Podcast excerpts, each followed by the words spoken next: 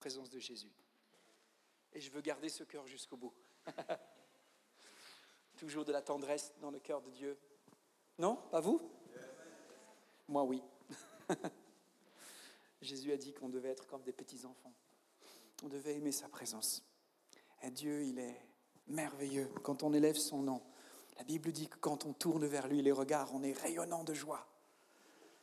On n'est pas rayonnant de joie quand on regarde à nous-mêmes, on est rayonnant de joie quand on regarde à lui. Et la parole que, que, Riyad a partagée, quand je l'écoutais, je disais, il est en train de donner une clé ici pour nous ce matin. Ce n'est pas le temps pour demander et de supplier des miettes, c'est le temps pour déclarer la pluie. Et alors qu'il priait de déclarer la pluie, j'entendais l'Esprit me dire, tu sais, dit, la pluie, c'est ma gloire, dit Jésus. Alors on veut prier que la gloire de Jésus vienne encore. Amen Super. Bon, alors peut-être que vous nous rejoignez pour la première fois. Je ne vais pas faire un résumé quand même de toute la... tout ce qui a été là, mais, euh, mais en tout cas, je, je veux juste, euh, juste vous dire qu'on va ouvrir nos Bibles dans un texte qui résume quand même pas mal ce qu'on a dit depuis euh, le début de la, de la, du week-end. Alors on va ouvrir nos Bibles, mais ou alors vous pouvez regarder le PowerPoint aussi, c'est comme vous voulez, vous avez le choix. Mais on va ouvrir en tout cas dans Colossiens chapitre 1.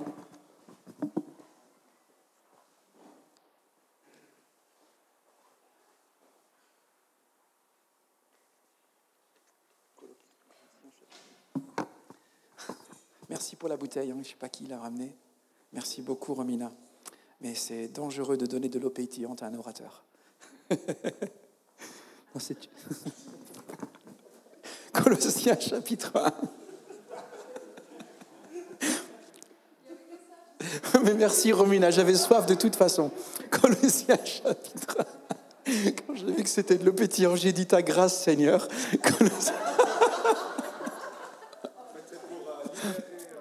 voilà.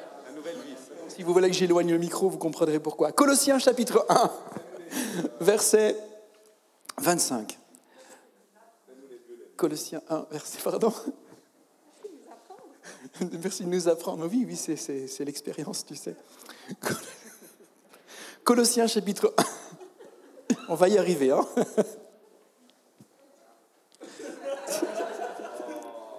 Je vais Non, non, non, laisse-la moi pour après. Ah, tu vois, après, tu vois Après, mais pas pendant. ok. C'est de cette église que je suis devenu le serviteur, dit Paul, selon la responsabilité que Dieu m'a confiée à votre égard. Il m'a chargé d'annoncer sa parole dans toute sa plénitude, en vous faisant connaître le secret de son plan tenu caché depuis toujours, de génération en génération, mais qui s'accomplit de façon manifeste pour ceux qui lui appartiennent. Car Dieu, et voilà ce plan, verset 27, car Dieu a voulu leur faire connaître quelle est la glorieuse richesse que renferme le secret de son plan pour les non-juifs. Et voici ce secret. Le Christ en vous, en ce qui concerne l'espérance de la gloire à venir. Paul dit, voici le mystère caché de tout temps on a vu euh, ce week-end que le but de Dieu, en nous donnant l'ordre de former des disciples, c'était de voir la vie de Jésus-Christ être formée en nous au point, au point où elle prend toute sa place. On a vu que c'est que lorsque Jésus est au centre de notre vie et non pas juste une partie un film de notre vie ou un cercle de notre vie, mais quand il est au centre, quand il peut influencer par sa royauté et dominer de, de sa royauté chaque domaine de notre vie, nous avons vu que c'est le seul moyen pour que Christ grandisse en nous et soit formé de telle manière qu'avec l'apôtre Paul, on puisse chanter à l'unisson, ce n'est plus moi qui vis, c'est Christ qui vit en moi. On a vu ce projet. Et Paul dit, ce mystère, il a été caché de tout temps, de toute génération. Ce mystère a été caché et il est maintenant révélé à ses saints, dit la Bible. C'est ce Christ que nous vous annonçons, en avertissant et en enseignant tout homme avec toute la sagesse possible. Et voilà le but que Paul poursuivait, afin de faire paraître devant Dieu tout homme parvenu à l'état d'adulte dans son union avec le Christ. Voilà pourquoi je travaille et je combats par la force du Christ qui agit puissamment en moi. Tout ce que nous faisons, tout ce que un, serviteur de Dieu, et nous sommes tous des serviteurs de Dieu, il faut arrêter de penser qu'il n'y a que les pasteurs qui sont des serviteurs de Dieu. Quand je suis allé en Afrique, on m'appelait toujours serviteur de Dieu. Et je dis, bah et vous alors? On est tous des serviteurs de Dieu. Eh bien, que nous, tous qui servons Dieu, notre but doit être de travailler par la puissance qui agit en nous, de manière à ce que Christ soit formé autour de nous. Et il s'appelle comment ton fils, Fabrice? Siméon. Eh bien, Siméon, il est né pour un but, que Christ soit formé en lui. Et le plus grand travail de Fabrice et de Flavie, c'est de tout faire. Anne, Fanny, pourquoi je l'appelle Flavie? Fanny, Fabrice et Fanny, c'est leur travail, c'est de tout faire. Et ça passe par les couches. et les biberons, on y revient toujours, de tout faire pour que un jour Siméon puisse voir Christ être formé en lui. C'est tout le but. Il n'y a pas d'autre but plus suprême dans la vie, Luigi, que de voir Christ être formé en nous. Il n'y a pas de but plus grand, plus noble que de voir Christ être formé en nous. Ça, c'est le but de Dieu. Et vous savez, la Bible dit que lorsque Dieu voit des fils et des filles refléter Christ, c'est une gloire pour lui. C'est une gloire pour lui. Romains chapitre 8, on va pas mal être dans la parole de Dieu hein, euh, ce matin. Si vous voulez avoir une idée panoramique du livre des Romains, c'est toujours important d'avoir une lecture complète d'un livre si vous voulez comprendre le sens d'un verset. Romains 8, c'est une épître écrite par Paul aux Romains euh, c'est d'où l'épître des Romains, qui étaient persécutés pour leur foi. Et Paul, voulant les encourager, va retracer toute l'histoire du salut jusqu'à sa finalité. Et il dit, voilà toute l'histoire du salut. Et le message central de l'épître se trouve dans le chapitre 8, où Jésus, où Paul, pardon, va dire ceci, aussi, verset 19, la création attend-elle avec un ardent désir la révélation des fils de Dieu?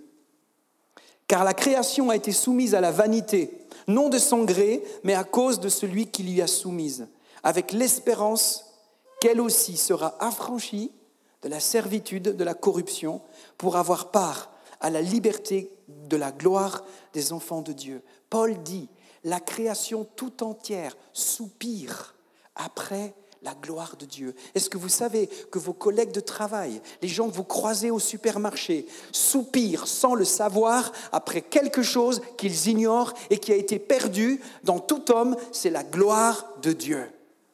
Nous sommes tous privés de la gloire de Dieu, nous dit Romain, à cause de notre état de pécheur à cause de cette nature de pécheur. Et nous avons tous un trou dans nos cœurs. Et ce trou, c'était la place pour la gloire de Dieu. Nous sommes en réalité créés pour être à la gloire de Dieu. Une machine expresso, c'est créé pour vous donner du café. Vous avez été créés pour porter la gloire de Dieu. C'est pour ça que nous sommes nés. Et, lorsque nous vivons en deçà de ce, ce projet, nous, nous sommes loin de notre destinée. Nous ratons le but qui est le sens même du mot péché. Vous savez, un péché, c'est pas juste mentir, tricher, non, c'est rater le but. Et ce but, c'est que la gloire de Dieu soit manifestée en nous. Ça, c'est le désir de Dieu pour nos vies. Et la création tout entière soupire après ce qui a été perdu. Vous savez, tout être humain cherche le sens de sa vie. Pourquoi croyez-vous que les gens cherchent la gloire dans le monde, ou la gloire dans les affaires, ou la gloire dans la beauté? Parce qu'ils recherchent cette gloire. Quelque chose en nous, dans notre patrimoine génétique, dans notre ADN, nous dit que nous sommes nés pour la gloire. Et nous allons la chercher ailleurs que dans la bonne personne. nous cherchons notre identité qui a été perdue parce que nous avons été créés à la ressemblance de Dieu et depuis le temps, bah, ça a bien déformé l'image. Et le désir de Jésus, le désir du Père, c'est de reformer en Olivier Rocha la vie de son Fils pour que quand on regarde Olivier, on voit quelqu'un à la ressemblance du Père. Et quand les gens du monde, la création qui soupire après ça, peuvent dire Waouh, Mais c'est quoi cette présence en toi? Alors le Père est loué et glorifié. Ça, c'est notre but suprême. Waouh Qui s'inscrit au programme? On cherche tous notre vocation, un appel, un but pour notre vie. Mes amis, je vais vous dire une chose et je m'adresse à vous les jeunes gens. Fuyez les messages qui vous disent comment trouver notre grande destinée. On s'en fiche de ta destinée, mon gars. La destinée de Dieu, c'est que la gloire de Jésus brille en toi. Tu n'es pas né pour avoir un grand ministère, tu es né pour glorifier Dieu. Et si tu as un grand ministère ou que ton, appel consistera à amener une personne ou à élever des enfants ou à passer ta vie à élever sept enfants, eh bien que tu le fasses de tout ton cœur parce que quand tu vas arriver là-haut, la gloire de Dieu et la couronne qui va être posée sur ta tête, tu vas jamais la regretter. Ce n'est pas une question de nous, c'est une question de Christ. Moi, ça ne m'intéresse pas d'être rempli d'Eddie Wallet. Franchement, ce n'est pas un cadeau pour vous. Je préfère être rempli de Jésus. Parce que moi, tout ce que je vous ai à donner, c'est une pâle, pâle, pâle imitation de Dieu complètement déformée. Donc ce n'est pas votre avantage. Ce n'est pas votre avantage. Mais par contre, si je suis rempli de Christ et que je peux transmettre quelque chose de Christ, c'est à votre avantage. Et c'est ce que Paul disait. Je travaille à cela. Je combats avec la force de Christ pour voir Christ être magnifié en vous. Waouh moi, je suis reparti dans la louange là. C'est parti, c'est.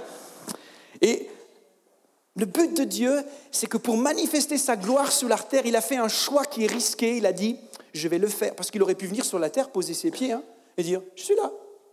Non, il a décidé de manifester sa gloire sur la terre à travers une famille, à travers ses fils et ses filles. Et c'est le but du Père, et c'est la gloire du Père. Ça a toujours été le désir du Père, à travers Adam, à travers Abraham, à travers Jacob et à travers Jésus, qui maintenant a créé l'Église, c'est de voir la gloire de Dieu se manifester. Quand la ville de Morges regarde New Life, il devrait dire, c'est le ciel là-bas.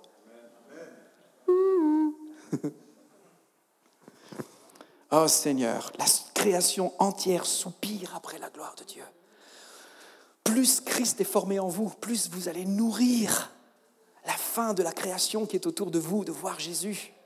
Waouh Alors quand vous vous préparez pour le turning dans un an, la meilleure préparation, c'est de voir Christ grandir en vous. Parce que ce n'est pas, pas juste un message que vous allez porter, c'est une personne que vous allez porter. C'est quelqu'un que nous portons. Nous portons ce trésor dans des vases de terre afin que toute la gloire lui soit attribuée, dit la Bible. Alors, ça veut dire quoi? Comment Dieu va procéder en levant cette famille? Eh bien, c'est important que vous ayez le label certifié conforme à l'original. C'est super important que vous ayez ce tampon dans votre vie. Ça veut dire quoi? Reprenons ce texte de Romains chapitre 8 au verset 29. Je ne sais pas si ça s'affiche. En effet, ceux que Dieu a connus d'avance, il les a aussi destinés d'avance à devenir conformes. C'est le mot summorphos en grec, qui veut dire ni plus ni moins être semblable à un modèle, ou aussi qui convient à sa destination. Notre destination, c'est la gloire, n'est-ce pas? Eh bien, être rendu conforme, ça veut dire être transformé de gloire en gloire pour ressembler à la personne de Jésus-Christ. Nous sommes appelés à devenir conformes à l'image de son Fils afin que celui-ci soit l'aîné de nombreux frères. Ceux qu'il a ainsi destinés, il les a aussi appelés. Ceux qu'il a appelés, il les a aussi déclarés justes. Et ceux qu'il a déclarés justes, il les a aussi conduits à la gloire. Voilà le processus de Dieu. Écoute, je veux te dire quelque chose. Jésus est déterminé. Je reprends. Le Saint-Esprit est déterminé à produire en toi la vie de Jésus. Écoute, bien sûr qu'il aimerait bien te donner une maison. Bien sûr qu'il aimerait bien te guérir, te donner une bonne santé. Bien sûr qu'il aimerait bien te faire plaisir en te donnant une magnifique épouse à côté de toi. Note ça, Jérémie. Et, et bien sûr qu'il aimerait bien faire ces choses-là. Mais bien sûr qu'il aimerait bien pouvoir répondre à tes prières. Mais sache une chose, il a un but bien plus haut que ça encore c'est former Christ en toi. Et ça, ça vous donne une explication pourquoi Dieu n'exauce pas toujours nos prières. Parce que parfois, le but que nous poursuivons n'est pas le même que celui que lui poursuit. Lui veut former Jésus en toi. Seigneur, je te prie de me donner une grande maison. Oui, mais ça, ça va servir à ta gloire, pas à la mienne.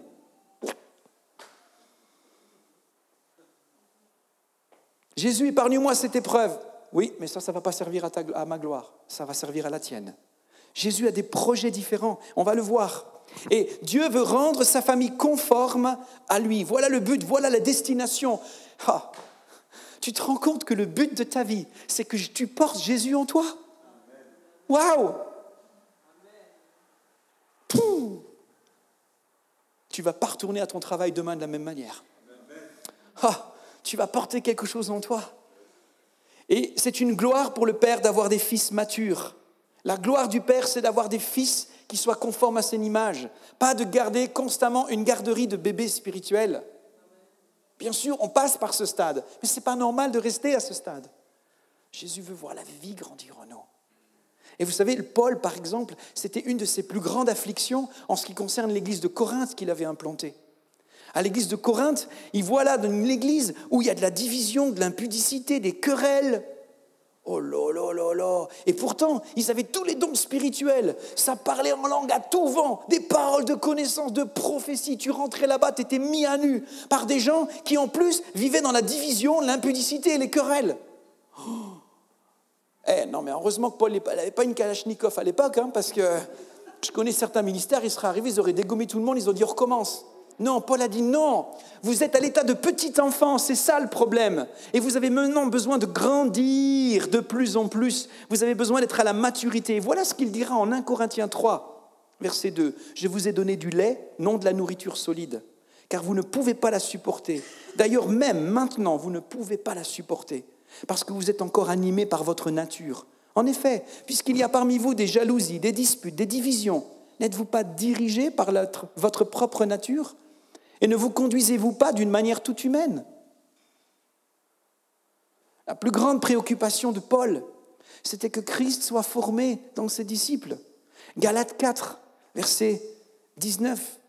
Il se bagarre avec cette église de Galate. Voilà une église de Galate qui a connu l'évangile et qui maintenant, par l'influence de, juifs nés de nouveau, hein, ce n'étaient pas des juifs euh, juifs, hein, c'était des juifs nés de nouveau, qui connaissaient Jésus. Sinon, ils ne les auraient pas laissés rentrer. Hein. Et puis voilà qu'ils arrivent et ils disent maintenant, mais il faut rajouter la circoncision, il faut obéir aux lois, il faut obéir à ceci. Et Paul va devoir se battre avec cette Église et, il va se battre et il va dire mais non je veux pas que vous je veux pas que toutes ces choses viennent en vous. Ma seule préoccupation, dit-il au verset 19, vous êtes mes enfants et j'endure pour vous une fois encore les douleurs de l'enfantement jusqu'à ce que le Christ soit formé en vous. Tout ce que Paul désirait, c'est que Christ soit formé en vous. Notre seule préoccupation en venant dans ce week-end vous, servir, c'était de Seigneur, donne-nous le, privilège de pouvoir contribuer dans une infime partie qui est la nôtre, de voir Christ être un peu plus formé encore dans le cœur de tous les membres de New Life. Oh, je ne le fais pas pour faire plaisir à Bob, même si j'aime Bob. Ou je ne fais pas plaisir à Patricia parce qu'elle fait des bons petits plats. Non, non, et je ne suis pas venu non plus parce que le chocolat suisse est le deuxième chocolat le meilleur du monde après celui des Belges. Mais ça, je savais que ça allait faire ça. Je savais que ça allait faire ça. ça. On vous a battu de 1 la semaine dernière, je suis désolé, il faut accepter, c'est comme ça. Nous, on a fini par accepter que les Français nous battent. Hein non, allez, on plaisante. Non, je ne suis pas venu pour ça. Mon seul désir, c'était de voir Christ être glorifié. Mon seul désir, c'est de pouvoir entendre dans les semaines, les mois à venir, des témoignages venant de vos vies, parce que Christ, à travers le fait qu'il a été formé en vous, commence à être débordant et vous commencez à avoir des vies changées autour de vous pour la gloire de Jésus. C'est le seul but pour lequel nous faisons les choses. Ah Seigneur, venons-en au cœur du message. C'était une introduction. L'un des plus grands obstacles à la maturité, c'est l'ignorance de beaucoup de disciples au sujet du but suprême et de l'œuvre que le Saint-Esprit est venu faire en nous. Nous, les charismatiques, nous aimons beaucoup quand le Saint-Esprit nous fait des chaleurs dans notre cœur quand on est parlé en langue, nous sommes exaltés. Ah, on est friands de cela, n'est-ce pas? Qu'est-ce qu'on aime ça? Mais si vous pensez que la vie de l'Esprit Saint, c'est juste ça, alors vous avez besoin de relire l'épître aux Corinthiens parce que peut-être vous faites partie de cette Église. Vous avez besoin de comprendre que le Saint-Esprit poursuit un but dans votre vie. Et lequel? Continuons notre lecture de Romains 8 au verset 22. Nous le savons bien en effet, jusqu'à présent la création tout entière est unie dans un profond gémissement dont les douleurs et dans les douleurs de l'enfantement. Elle n'est pas la seule à gémir, car nous aussi nous avons reçu l'Esprit comme avant-goût de la gloire, nous gémissons, troisième fois qu'il l'utilise, du fond du cœur en attendant d'être pleinement établis dans notre condition de fils adoptif de Dieu, quand notre corps sera délivré. Verset 28, pardon, verset 26, l'Esprit lui-même intercède en gémissant d'une manière inexprimable. Paul utilise le mot gémir quatre fois. Vous savez, le mot gémir, ça, c'est le cri de l'enfantement du Saint-Esprit en nous. Le travail du Saint-Esprit en nous, c'est de gémir au-dedans de nous. Vous savez ce que c'est que gémir? Moi, j'ai vu ma femme accoucher cinq fois. Je sais ce que c'est que gémir. Par deux fois, j'ai eu des pierres dans les reins et j'ai fait une crise où une pierre s'est coincée dans un canal où il ne devait pas. Et je sais ce que c'est que gémir. C'est douloureux, le gémissement. Est-ce que vous réalisez que Dieu a mis en nous son esprit dont le rôle est de nous rendre, de former Christ en nous? Et à cause de cela, à cause de ce processus, il est en train de gémir. Il y a des gémissements qui font partie de la vie normale d'un disciple. Il existe une œuvre profonde que le Saint-Esprit poursuit au-dedans de nous, nous mener à la maturité. La présence de l'Esprit en nous poursuit ce but. Et vous savez, trop de disciples ignorent cela. Alors inconsciemment, nous luttons contre le Saint-Esprit. Alors que lui produit Christ, nous, nous cherchons notre confort, nous cherchons à ne pas avoir trop mal, nous cherchons euh, la bénédiction, que tout aille bien, peace and love. Et on ne réalise pas que le Saint-Esprit, lui, poursuit un autre but. Et voilà pourquoi Paul dira en Galates chapitre 5 verset 17, la chair a des désirs contraires à celles de l'Esprit. Et l'Esprit en a de contraires à ceux de la chair. Ils sont opposés entre eux afin que vous ne fassiez pas ce que vous voudriez. Le Saint-Esprit gémit en toi. Il s'oppose à ta propre volonté de vivre pour toi-même parce qu'il poursuit un but, former Christ en toi. Voilà pourquoi les chrétiens qui vivent par la chair sont les gens les plus malheureux de la terre. Et j'entends parfois des témoignages, quand j'étais sans Jésus avant, ma vie c'était plus ou moins cool. Depuis que je suis à Jésus, il m'arrive que des galères. Vous avez déjà entendu ça? C'est l'expérience de quelques-uns ici? Quelle grâce Ou menteur Le Saint-Esprit gémit au-dedans de nous. C'est la raison pour laquelle Paul nous invite à marcher par l'Esprit afin de ne pas accomplir les désirs de la chair. J'ai passé des années de ma vie à ne pas comprendre cela. J'ai passé des années de ma vie à prier pour que Dieu bénisse ceci, Dieu bénisse cela, Dieu bénisse ceci, Dieu fasse cela. En fait, je réalise et je réalisais que je n'étais pas en train de suivre Jésus, mais que je demandais à Jésus de me suivre. Je n'étais pas un disciple, je voulais faire de Jésus mon disciple. Franchement, les gars, c'est peine perdue. Hein. Au bras de fer, Jésus est plus fort que vous. Parce qu'il est animé par l'amour et c'est la force la plus puissante de l'univers. Jésus, j'ai fait ça. Et pendant des années, je, pestais même parfois contre Dieu. Ça vous est jamais arrivé, hein Je pestais contre Dieu. En fait, je ne voulais pas me l'avouer, hein, parce que c'est pas bien de pester contre Dieu. Ça se fait pas. Hein. Eh non, attends, c'est Dieu quand même. Alors, je gardais pour moi, je faisais mine de rien, mais au-dedans de moi, quelque chose se, se, se gangrénait. Il y avait comme de l'amertume qui grandissait. Et ma joie disparaissait jusqu'à ce que je comprenais qu'en réalité Jésus n'était pas préoccupé par mon bonheur sur la terre, Ça, peut-être les chrétiens évangéliques ont besoin de l'entendre, et surtout ceux qui prônent un faux évangile qui s'appelle la prospérité. Jésus n'est pas préoccupé par notre bonheur sur la terre, il est préoccupé par former Christ en nous, parce que toute l'éternité, ça va être long. Et comme dit mon beau-père, c'est surtout long vers la fin. Et comme il n'y a pas de fin, c'est très long. Après, vous pouvez philosopher avec ça. Hein. Ceux qui ont des nuits blanches, allez-y, vous pouvez. Mais Dieu est en train de nous amener dans un processus. Si nous voulons que Christ soit formé en nous, nous devons marcher dans une intimité avec l'Esprit. Et voilà pourquoi, si nous continuons notre lecture dans Romains 8, car tous ceux qui sont conduits par l'Esprit de Dieu sont fils de Dieu. Vous n'avez pas reçu un esprit de servitude pour être encore dans la crainte. Mais vous avez reçu un esprit d'adoption par lequel vous criez Abba Père. L'esprit lui-même rend témoignage à notre esprit que nous sommes enfants de Dieu. Or, si nous sommes enfants, nous sommes héritiers. Si nous sommes héritiers, nous sommes aussi co-héritiers de Christ. Si, et ça on l'oublie tout le temps, toutefois nous souffrons avec lui. J'estime qu'il n'y a pas de commune mesure entre les souffrances du temps présent et la gloire à venir qui a été révélée pour nous. Vous savez, il y a un aspect de la marche du disciple qui s'appelle le gémissement. Et la Bible nous dit que ce gémissement, eh bien, il porte un nom, c'est le mot souffrance.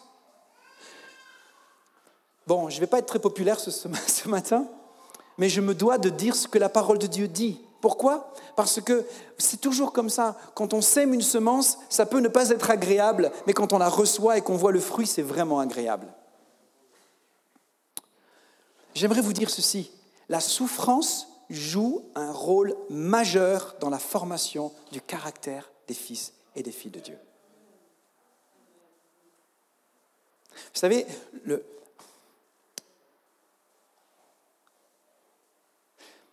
fruit de ce message, il est né après l'année la plus difficile de ma vie chrétienne. Et je peux vous assurer que j'ai trouvé des perles et des trésors au travers de ce moment qui a été un moment difficile. Je pense que Christ est en train de grandir en moi plus qu'il n'a grandi dans les dix dernières années.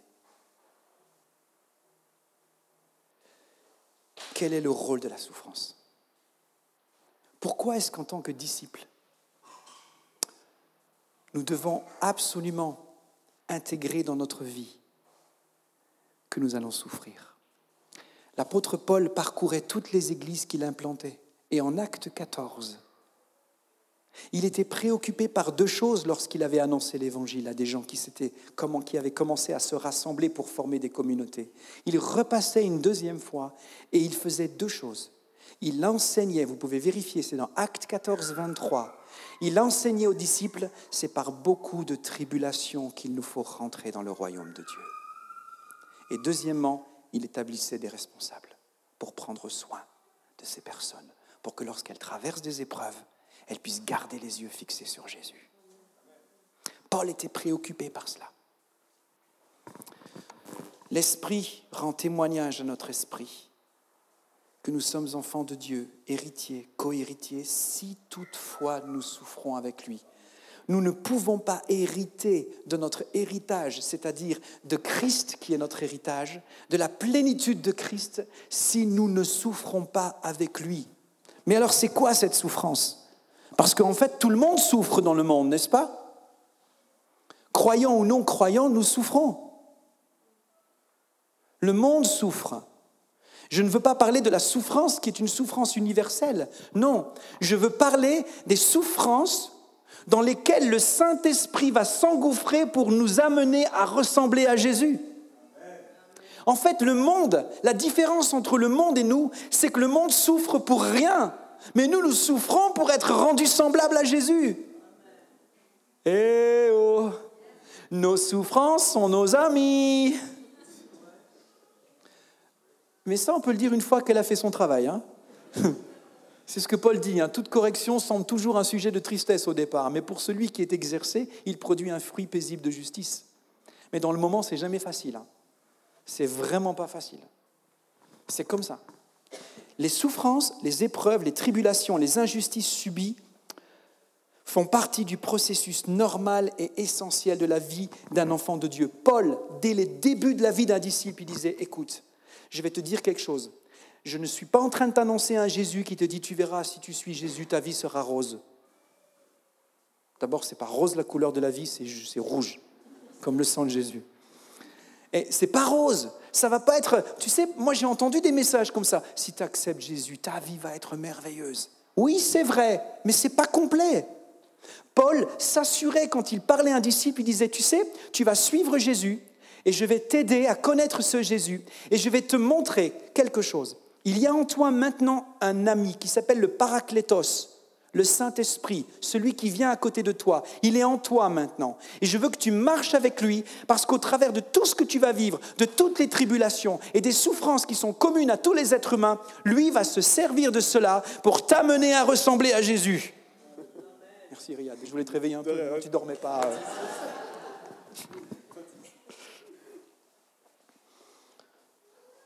Vous savez, c'est le processus normal. Si vous regardez Jésus lui-même, la Bible dit, bien qu'il fût fils, il a appris l'obéissance par les choses qu'il a souffertes. Dans Ésaïe 53, qui est ce magnifique prophétie euh, annoncée 700 ans avant la croix, nous lisons dans, dans Ésaïe 53 qu'il était un homme de douleur habitué à la souffrance.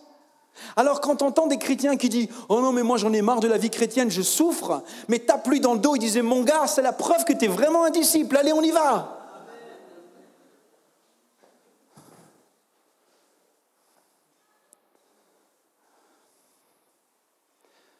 Si nous comprenons ça, nous allons permettre au Saint-Esprit d'accélérer le processus de croissance dans nos vies. Et le but, c'est pas qu'on ait une vie confortable sur la terre. J'espère que ce n'est pas votre but parce que sinon vous n'avez pas entendu l'évangile comme il le fallait. Votre but, c'est que Christ soit formé en vous. Moïse était un homme habitué à la souffrance. David, Pierre, les disciples, Paul, tous ces exemples sont là pour nous montrer comme le Père poursuit un but, former le caractère de ses fils. D'ailleurs, c'est ce que Hébreu, l'auteur de l'épître aux Hébreux, nous dit au chapitre 12. Cet épître a été écrit à des chrétiens juifs qui étaient en train de rétrograder de leur foi à cause de la persécution. Et il leur dit au chapitre 12, supportez vos souffrances. Elles servent à vous corriger quand on dit corriger, je veux vraiment montrer ça, c'est important, mais ce n'est pas corriger. Moi, j'ai grandi avec un père alcoolique, mais qui s'est converti après, et lui, il avait une manière de corriger comme ça, sans explication. Ça, ça ne s'appelle pas de la correction, c'est de la maltraitance. La correction, c'est autrement. Luigi, viens. Je vais te corriger. Viens. Tu as déjà tiré à l'arc? Oui. Alors, vas-y. La cible, c'est l'horloge là-bas. Tu tires. OK. Ça, Luigi s'apprête à tirer une flèche. Alors, moi, je vais le corriger. Pourquoi? Vas-y. Parce qu'en réalité, Luigi n'est pas vraiment dans la cible. La correction, c'est ça. Comme ça, mon fils. Tire.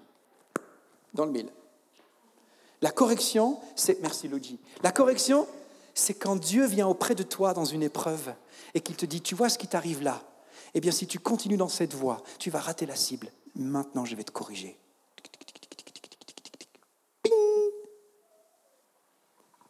Ça, c'est la vraie correction. C'est une histoire d'amour, la formation de disciples. D'un père avec son fils. D'un père avec sa fille. Et nous, les responsables, on doit être plein de cet amour quand on corrige les plus faibles. Parfois, on a envie de casser leur arc. Mais ça ne se fait pas.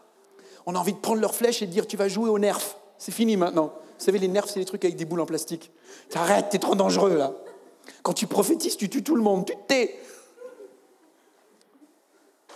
Non, c'est la correction. Alors, quelle attitude devons-nous avoir face à la souffrance? Quelle attitude avoir face à l'injustice? Parce que tu vois, mon frère, ma soeur, au cas où tu n'as pas encore eu d'injustice dans ta vie chrétienne, ça va venir. Tu es juste un peu en retard, mais ça va venir. Au cas où tu n'as jamais eu un frère chrétien qui t'a maltraité, ça va venir. Au cas où tu n'as jamais vu quelqu'un qui passe à côté de toi en te snobant, ça va arriver. Au cas où un jour on te donne à toi, à quelqu'un d'autre, une responsabilité pour laquelle tu es persuadé que c'était à toi, ça va t'arriver. Au cas où tu n'as jamais vu un responsable commettre une erreur, ça va arriver. Donc, des injustices, tu vas en subir, tu vas en vivre dans ta vie. Tu vas les vivre, ces injustices. Tu vas avoir des moqueries, tu vas avoir des promesses qui vont tarder, tu vas avoir un prophète qui va venir et qui va te dire, oui, je vois le Seigneur te dit, je vais te donner un mari. Tu as 32 ans et tu attends encore 45 ans, non, l'âge de 45 ans pour le rencontrer. Tu fais comment pendant tout le temps où tu attends Moi, je connais des, couples à qui Dieu a promis d'avoir un enfant et ils ont dû attendre 17 ans. Tu fais comment pendant 17 ans? Ma sœur, toi qui es là-bas au fond, là, c'est toi qui joues de la flûte? Le Seigneur te voit. Il te voit. Ce matin, il veut juste te dire, moi je te vois. Et je veux que tu saches, ma fille, que tes prières, elles sont entendues. Tes prières sont entendues. Ne lâche pas. Je suis là et je te vois. Pourquoi j'ai dit ça? Parce que Dieu te parle. Seigneur Jésus,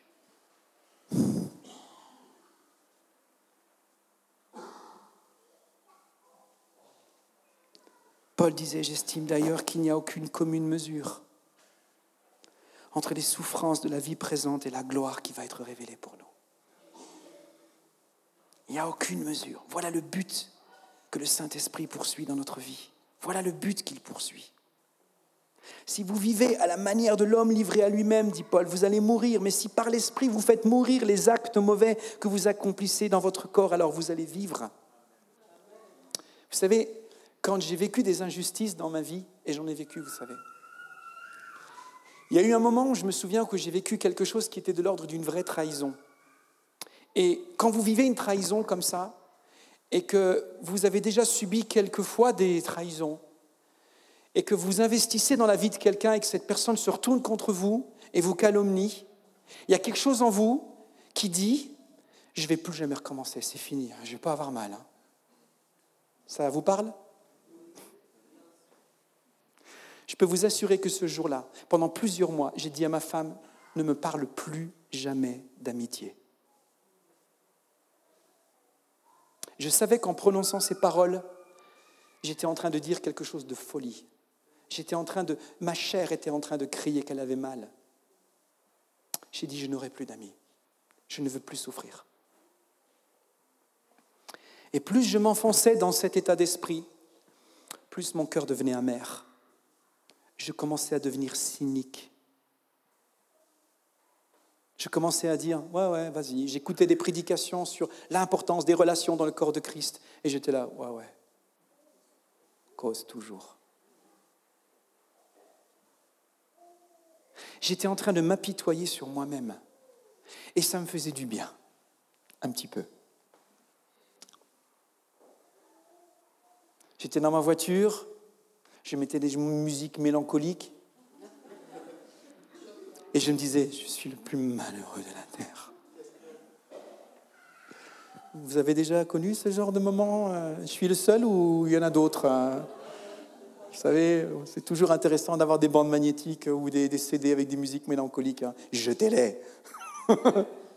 et j'étais dans ma voiture comme ça et je, me traînais.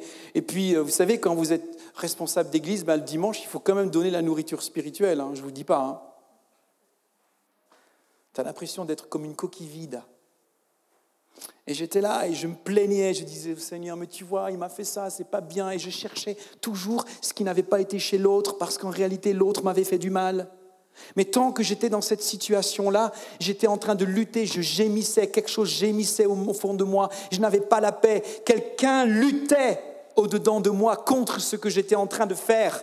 Et celui qui luttait au-dedans de moi, c'était le Saint-Esprit qui disait, mais dis, et dis, dis, tu prends une mauvaise voie si tu ne permets pas à cette souffrance d'être entre mes mains pour te changer et te rendre plus semblable à Jésus, tu vas finir ta vie dans l'amertume, mon fils. Et il y a beaucoup trop de chrétiens qui finissent leur vie dans l'amertume. Il y a beaucoup trop de disciples. Et vous savez, l'amertume, ça c'est ce qui nous fait asseoir sur une chaise et dire, moi, je viens juste au culte et puis je fais rien.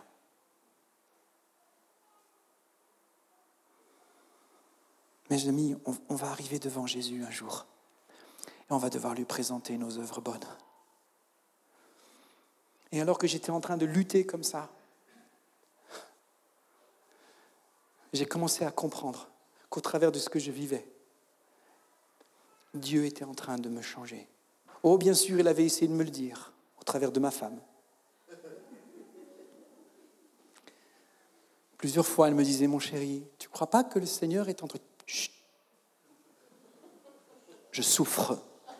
Tu peux au moins respecter que je souffre. Je vous livre mon cœur à hein, ce matin. Hier, j'ai dit qu'il fallait être vulnérable et qu'il fallait être vrai, qu'il fallait avoir un cœur de fils. Moi, je vous livre mon cœur de fils au milieu de vous. Et elle me disait toujours, hey, tu crois pas que Dieu veut te dire quelque chose? Cherche de l'aide, mon chéri. Je disais, non. Pour aller voir quelqu'un qui va aussi me trahir? Non.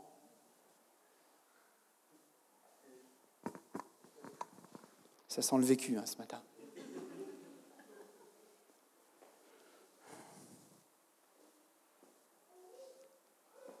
À un moment donné, j'ai compris que le Saint-Esprit était en train de lutter contre moi. Et ça a été long, ce processus. Ça ne s'est pas fait en une fois. Mais il y a une chose. Je ne sais pas comment Jésus vous parle, mais moi, il sait comment me parler, vous savez. Il est venu me voir, il m'a dit, et puis j'étais là, je me disais, Seigneur, tu te rends compte, j'ai travaillé pendant toutes ces années, regarde, lui il a fait ça, lui il a fait ça, lui il m'a abandonné, lui il a fait ci. J'avais le sentiment de vivre dans un sentiment d'échec. Dans une épreuve où j'avais l'impression que j'avais échoué. Vous avez déjà eu l'impression d'avoir échoué Vous avez déjà eu l'impression de consacrer 10, 15 ans, 20 ans de votre vie pour en arriver au résultat que vous avez l'impression que vous avez échoué et que vous savez que vous avez vos meilleures années derrière vous, et que maintenant, ben, s'il faut recommencer, ben, vous n'avez plus la même énergie, vous n'avez plus le même nombre de cheveux sur la tête. Ça, c'est pour moi. Vous n'avez plus la même énergie, vous n'avez plus la même grâce, parce qu'en plus, vous êtes blessé. Et vous êtes là en disant, mais Seigneur, je ne veux pas finir mal, mais j'ai plus la force de continuer. Ça va, ça parle à quelqu'un ce matin? Et j'étais là, en train de me lamenter, et le Seigneur m'a juste dit une chose. Et dit, tu es dans l'échec? Ouais, ouvre ta Bible. Prends Jean 21. J'ai pris Jean 21. Une conversation magnifique entre un homme qui s'appelle Pierre, qui venait d'échouer lamentablement. Il avait renié Jésus. Mes amis, je vais vous le dire et je vais vous le confesser. Par mon attitude, j'étais en train de renier mon Seigneur.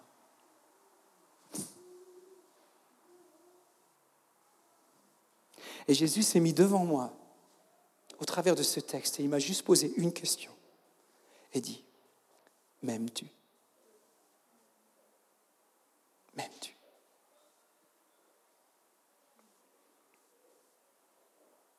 Et je lui dit, Seigneur, tu sais que je t'aime, mais j'ai mal. Il m'a reposé la question, m'aimes-tu? Tu sais que je t'aime. Et il m'a dit, prends soin de mes brebis.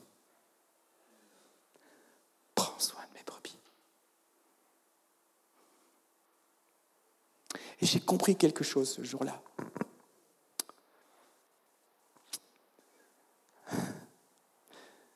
Que tout ce qui arrive dans notre vie, c'est pour un but. Former Christ en nous. Christ en moi ne veut pas s'arrêter de prendre soin des autres. Christ en moi ne veut pas s'arrêter de servir le Père. Il veut continuer. Et ce qui s'est passé, c'est que je me suis considérablement rapproché de Jésus au travers de cette épreuve. Vous savez, quand Jésus, il a dit à Pierre, Pierre, m'aimes-tu? Paie mes brebis. C'est comme s'il s'était approché de Pierre. Et il a restauré Pierre. Il a dit, Pierre, je sais ce que c'est la souffrance, Pierre. Je sais ce que c'est que d'être trahi. Je sais ce que c'est que d'avoir de l'opposition, Pierre. Mais Pierre, regarde-moi aujourd'hui j'ai vaincu la mort. J'ai triomphé. Par la croix, j'ai gagné. Alors maintenant, fils, ne laisse pas cette épreuve te changer. Ne laisse pas cette épreuve arrêter cette vie glorieuse à laquelle je t'ai appelé. Lève-toi, Pierre. Prends soin. Lève-toi. Continue ta route. J'aimerais terminer par cette histoire, si tu... J'ai encore cinq minutes. Vous avez peut-être entendu parler de, de cette histoire qu'on raconte dans la mythologie grecque, l'histoire de la reine Pénélope. Pénélope, c'était une reine qui tissait un rouleau de toile blanche tous les jours, parce qu'elle voulait l'offrir à son mari qui était parti à la guerre de Troie. Et ça faisait des années qu'il était parti. Et pendant toutes ces années, Pénélope était en train de tisser un rouleau de toile blanche en disant, c'est le cadeau que je vais offrir à mon royal époux lorsqu'il va revenir.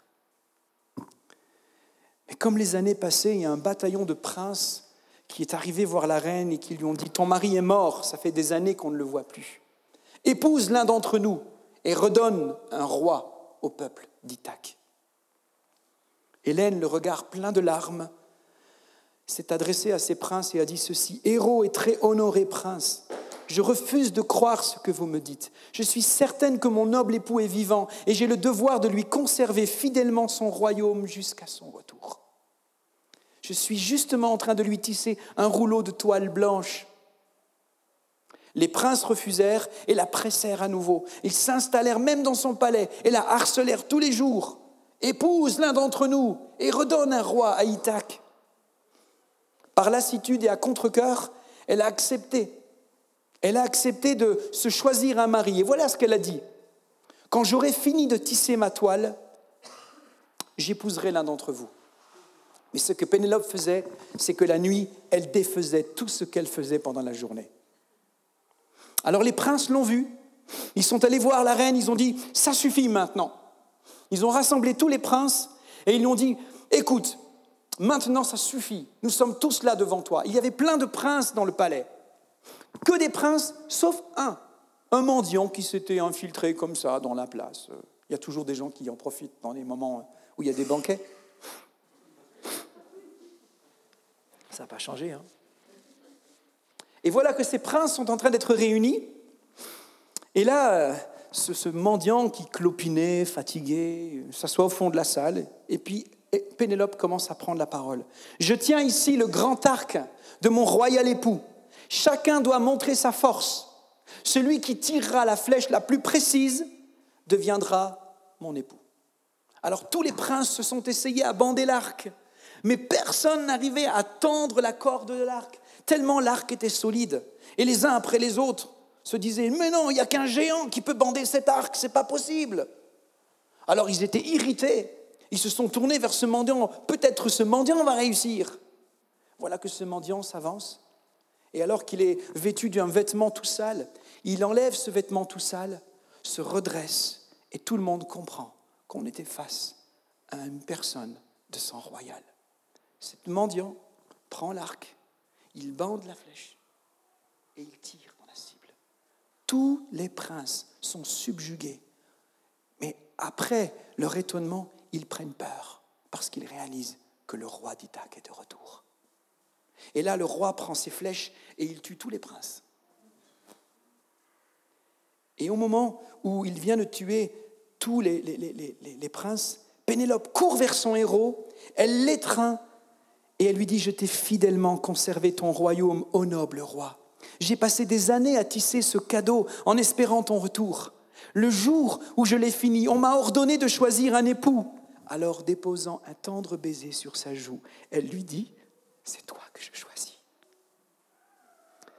Pourquoi je vous raconte cette histoire? Parce que la vie de disciple, c'est comme tisser un rouleau de toile blanche. Les œuvres bonnes que Christ produit en nous. Il y aura toutes sortes de princes dans notre monde qui viendront essayer de nous épouser. Toutes sortes de princes qui chercheront, au travers des souffrances et des difficultés, profiteront de votre faiblesse pour venir se proposer comme un nouveau roi pour votre vie. Pénélope a dit à son roi, je t'ai fidèlement gardé ton royaume. Un jour, notre roi va revenir et il va siéger sur un trône où il y aura un jugement. Vous trouvez ces passages dans Romains 14, 10, 12 et dans 2 Corinthiens 5, 10. Un jour, il sera assis là, sur le trône, et nous allons tous comparaître devant lui. Et la question c'est, quand tu vas paraître devant ton roi, pourras-tu déposer juste un doux baiser sur sa joue et lui dire, mon roi, des princes ont tenté de m'arrêter, Des princes, des princes ont profité de ma faiblesse pour arrêter la fabrication de cette toile blanche, de voir cette vie de Jésus être formée en moi. Mais aujourd'hui, mon noble roi, c'est toi que je choisis comme époux. Voici mon rouleau de, de, toile blanche. J'aimerais vous dire ceci pour conclure ce week-end.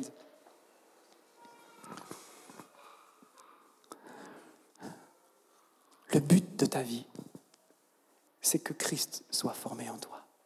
Et c'est une histoire d'amour qui a commencé bien avant la création et qui se terminera par une histoire d'amour. Vous savez comment on va rentrer dans le ciel? Ça va commencer par un banquet qui s'appelle une noce. Ce jour-là, il essuiera toutes les larmes de nos yeux. Ce jour-là, tout ce qui aura été ces souffrances, ces injustices, ces choses que nous aurons subies, mais que nous aurons triomphé par l'Esprit qui est en nous et qui aura fait qu'on aura été transformé par l'Esprit au travers de ça, sera une couronne de gloire sur notre tête. Alors je veux vous encourager, mes frères et sœurs. Nous sommes tous dans un processus d'être des disciples de Jésus. Il est temps de redonner à notre roi sa noble place dans nos vies. Il est temps de laisser au Saint-Esprit, qui est son meilleur agent dans notre vie, le droit de nous conduire au travers de toutes les aléas de notre vie, même au travers des souffrances, même au travers de l'injustice, pour qu'en nous, il puisse former cette noble et chère personne qu'est notre Seigneur Jésus-Christ. Est-ce qu'on peut prier ensemble?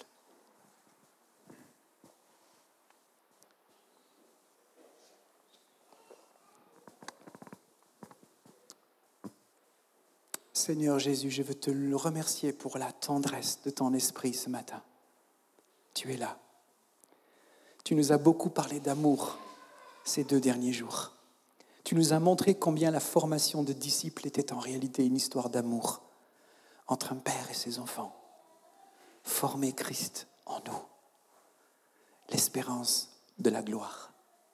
Seigneur, je veux prier pour tous ceux et celles qui sont ici dans cette salle ce matin et qui, Seigneur, ont vu des princes de ce monde profiter de leurs faiblesses, profiter de leurs échecs, profiter de leurs blessures, profiter des injustices pour venir semer quelque chose et arrêter le tissage de ce rouleau de toile blanche, de ce, de ce travail de l'esprit qui consiste à former Christ en nous. Seigneur, je sais qu'en ce moment, tu fais une œuvre dans le cœur de plusieurs ce matin. Tu parles. Tu es venu toucher des zones sensibles de nos cœurs ce matin. Tu es venu toucher nos cœurs. Et je veux prier, Seigneur, parce que ces cœurs sont tellement précieux pour toi.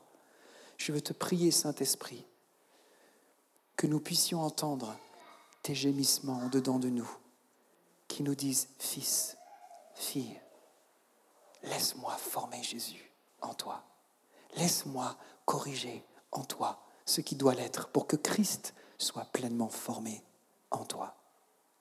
Seigneur, je prie que dans les semaines, les mois qui viennent, Seigneur, cette parole produise du fruit que Seigneur, ceux qui pour certains sont peut-être enfermés dans une prison depuis des années, la prison de l'amertume, la, prison du non-pardon, puissent sortir de cette geôle dans les semaines à venir, parce que leur désir de pouvoir déposer un doux baiser sur la joue de leur roi puisse être leur plus grande passion.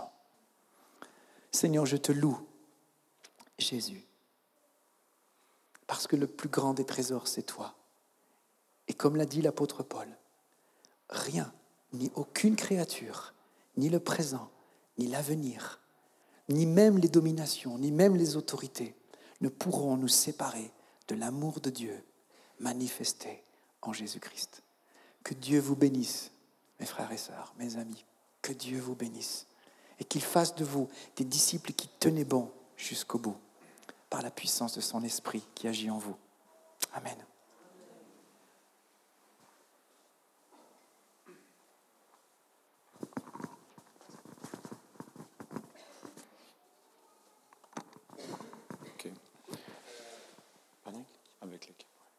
Je pense que c'est bien de, répondre à cet appel ce matin.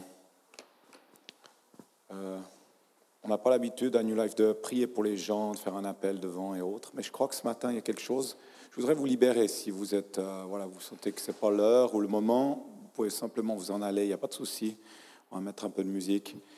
Et puis les gens qui, voudraient répondre à cet appel de moi je suis d'accord avec ce qui a été dit j'ai besoin que tu pries pour moi. Et vraiment, si vous sentez que vous avez besoin d'aller plus loin puis que quelqu'un vous accompagne, prie pour vous, on voudrait vous laisser la place de, pouvoir le faire et de le vivre. Donc, euh, si vous devez vous en aller, restez dans la, aller dans la paix de Christ sans trop de bruit, qu'on puisse continuer euh, gentiment euh, à vivre ce temps.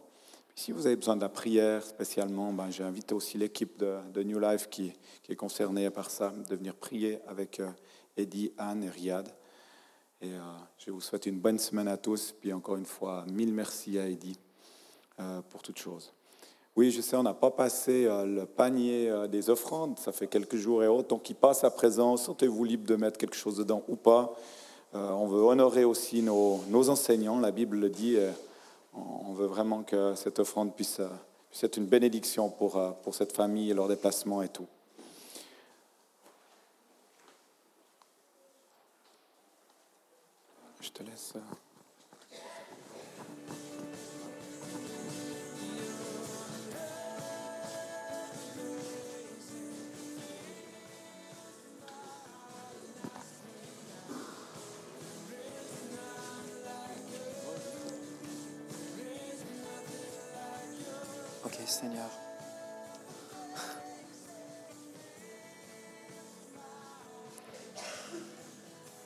Pense qu'effectivement, on veut pouvoir donner l'opportunité à, certaines personnes qui auraient besoin de la prière. Mais j'aimerais vous demander juste une chose. Ne vous attendez pas à ceux qui prieront pour vous. Attendez-vous à Jésus. Parce que nous, on ne peut rien faire que juste vous amener comme les amis du paralytique devant Jésus, mais c'est Jésus qui fait les choses. Donc c'est important de, de ne pas tomber dans ce travers de penser qu'un ministère ou un pasteur a plus de onction qu'un autre. C'est Jésus qui fait les choses. Et pour pas qu'on dépende les uns des autres. Ça veut dire que si c'est si c'est si c'est pas moi, mais c'est un jeune responsable de New Life qui prie pour vous, ça va avoir le même effet. C'est ça que je veux dire. Donc, euh, vous voyez, c'est vraiment important. Dieu fait les choses. Quand j'étais jeune responsable, un jour, je priais avec un ministère qui était puissant et, on n'était que deux et les gens faisaient la queue pour prier. Et je me suis dit, les gens vont aller avec lui parce que lui, quand il prie, les gens, il... Et moi, j'étais là, on m'a rangé. Et puis, il y avait un peu moins de monde hein, au début. Hein. Mais ce qui était formidable, c'était qu'en réalité, les gens s'attendaient à Jésus. Et les gens étaient autant touchés avec moi qu'avec l'autre personne. Parce que ça n'avait rien à voir avec moi, ni avec lui, mais avec la personne de Jésus. La deuxième chose que je vais vous dire, c'est que ce qui a été déposé cet après-midi, ce matin, c'est pas juste un message émotionnel. C'est quelque chose qui appelle à de la réflexion, qui appelle à du temps, qui appelle à de l'accompagnement. Donc on va pas tout régler ce matin, simplement en une prière. Mais on peut en tout cas vous inviter. Si ce matin vous avez été interpellé par ce message et que vous sentez que quelque part vous avez arrêté votre formation de disciple, comme si quelque chose ou une partie de votre vie de disciple a été arrêtée, que ce soit votre service, la prière, votre confiance dans les autres, quoi que ce soit, a été arrêté par une souffrance, peut-être ce matin, c'est l'occasion de dire à Jésus, Seigneur, je veux reprendre la route avec toi. Et nous, on peut prier avec toi à ce moment-là. On peut te dire, viens, on va prier avec toi et on va demander à Jésus d'ouvrir un chemin de guérison pour ta vie. D'ouvrir un chemin où on va inviter le Saint-Esprit à venir en toi, à venir reprendre en toi ce processus pour que tu puisses grandir. Alors, je veux donner ces explications-là parce que je ne veux pas qu'on attende tout ce moment. Ça peut être juste un point de départ, même si je sais que Dieu fait des choses merveilleuses dans ce genre de moment. Ça va? Donc, si vous avez à cœur et que vous voulez vous lever, bah, l'équipe New Life, venez déjà. Comme ça, on sera déjà sur place. Et puis, euh, on va prier pour vous. Venez, on va prier. On veut vraiment vous servir. On veut vous laver les pieds ce matin. Parce que vous êtes noble aux yeux de Dieu. Vous êtes vous, avez du prix aux yeux de Dieu. Vous avez été racheté à un prix énorme. Alors on veut prendre soin de vous parce que vous êtes des perles rachetées par Jésus. Alors si vous avez à cœur de dire, moi, ma vie, elle s'est arrêtée quelque part et je veux redémarrer, venez, avancez on va prier pour vous. Et si vous êtes de l'équipe à avoir besoin de la prière, vous avez le droit aussi de bénéficier de la prière. Donc n'hésitez pas à vous avancer Et euh, je sais que je sais que certains d'entre vous vont dire je vais attendre, mais venez parce qu'à un moment donné, on va arrêter la prière et on va devoir partir parce qu'on a encore un programme derrière. Donc c'est maintenant qu'il faut venir. Même s'il y a du monde, vous inquiétez pas, on est une équipe, on va prier pour vous. Attendez-vous à Jésus. Attendez-vous à Jésus. Venez, venez avancer là. Avancez là, avancez plus loin s'il vous plaît. Restez pas dans les rangs. Et venez demander à Jésus de vous toucher, de vous renouveler à nouveau. Est-ce qu'on peut prier?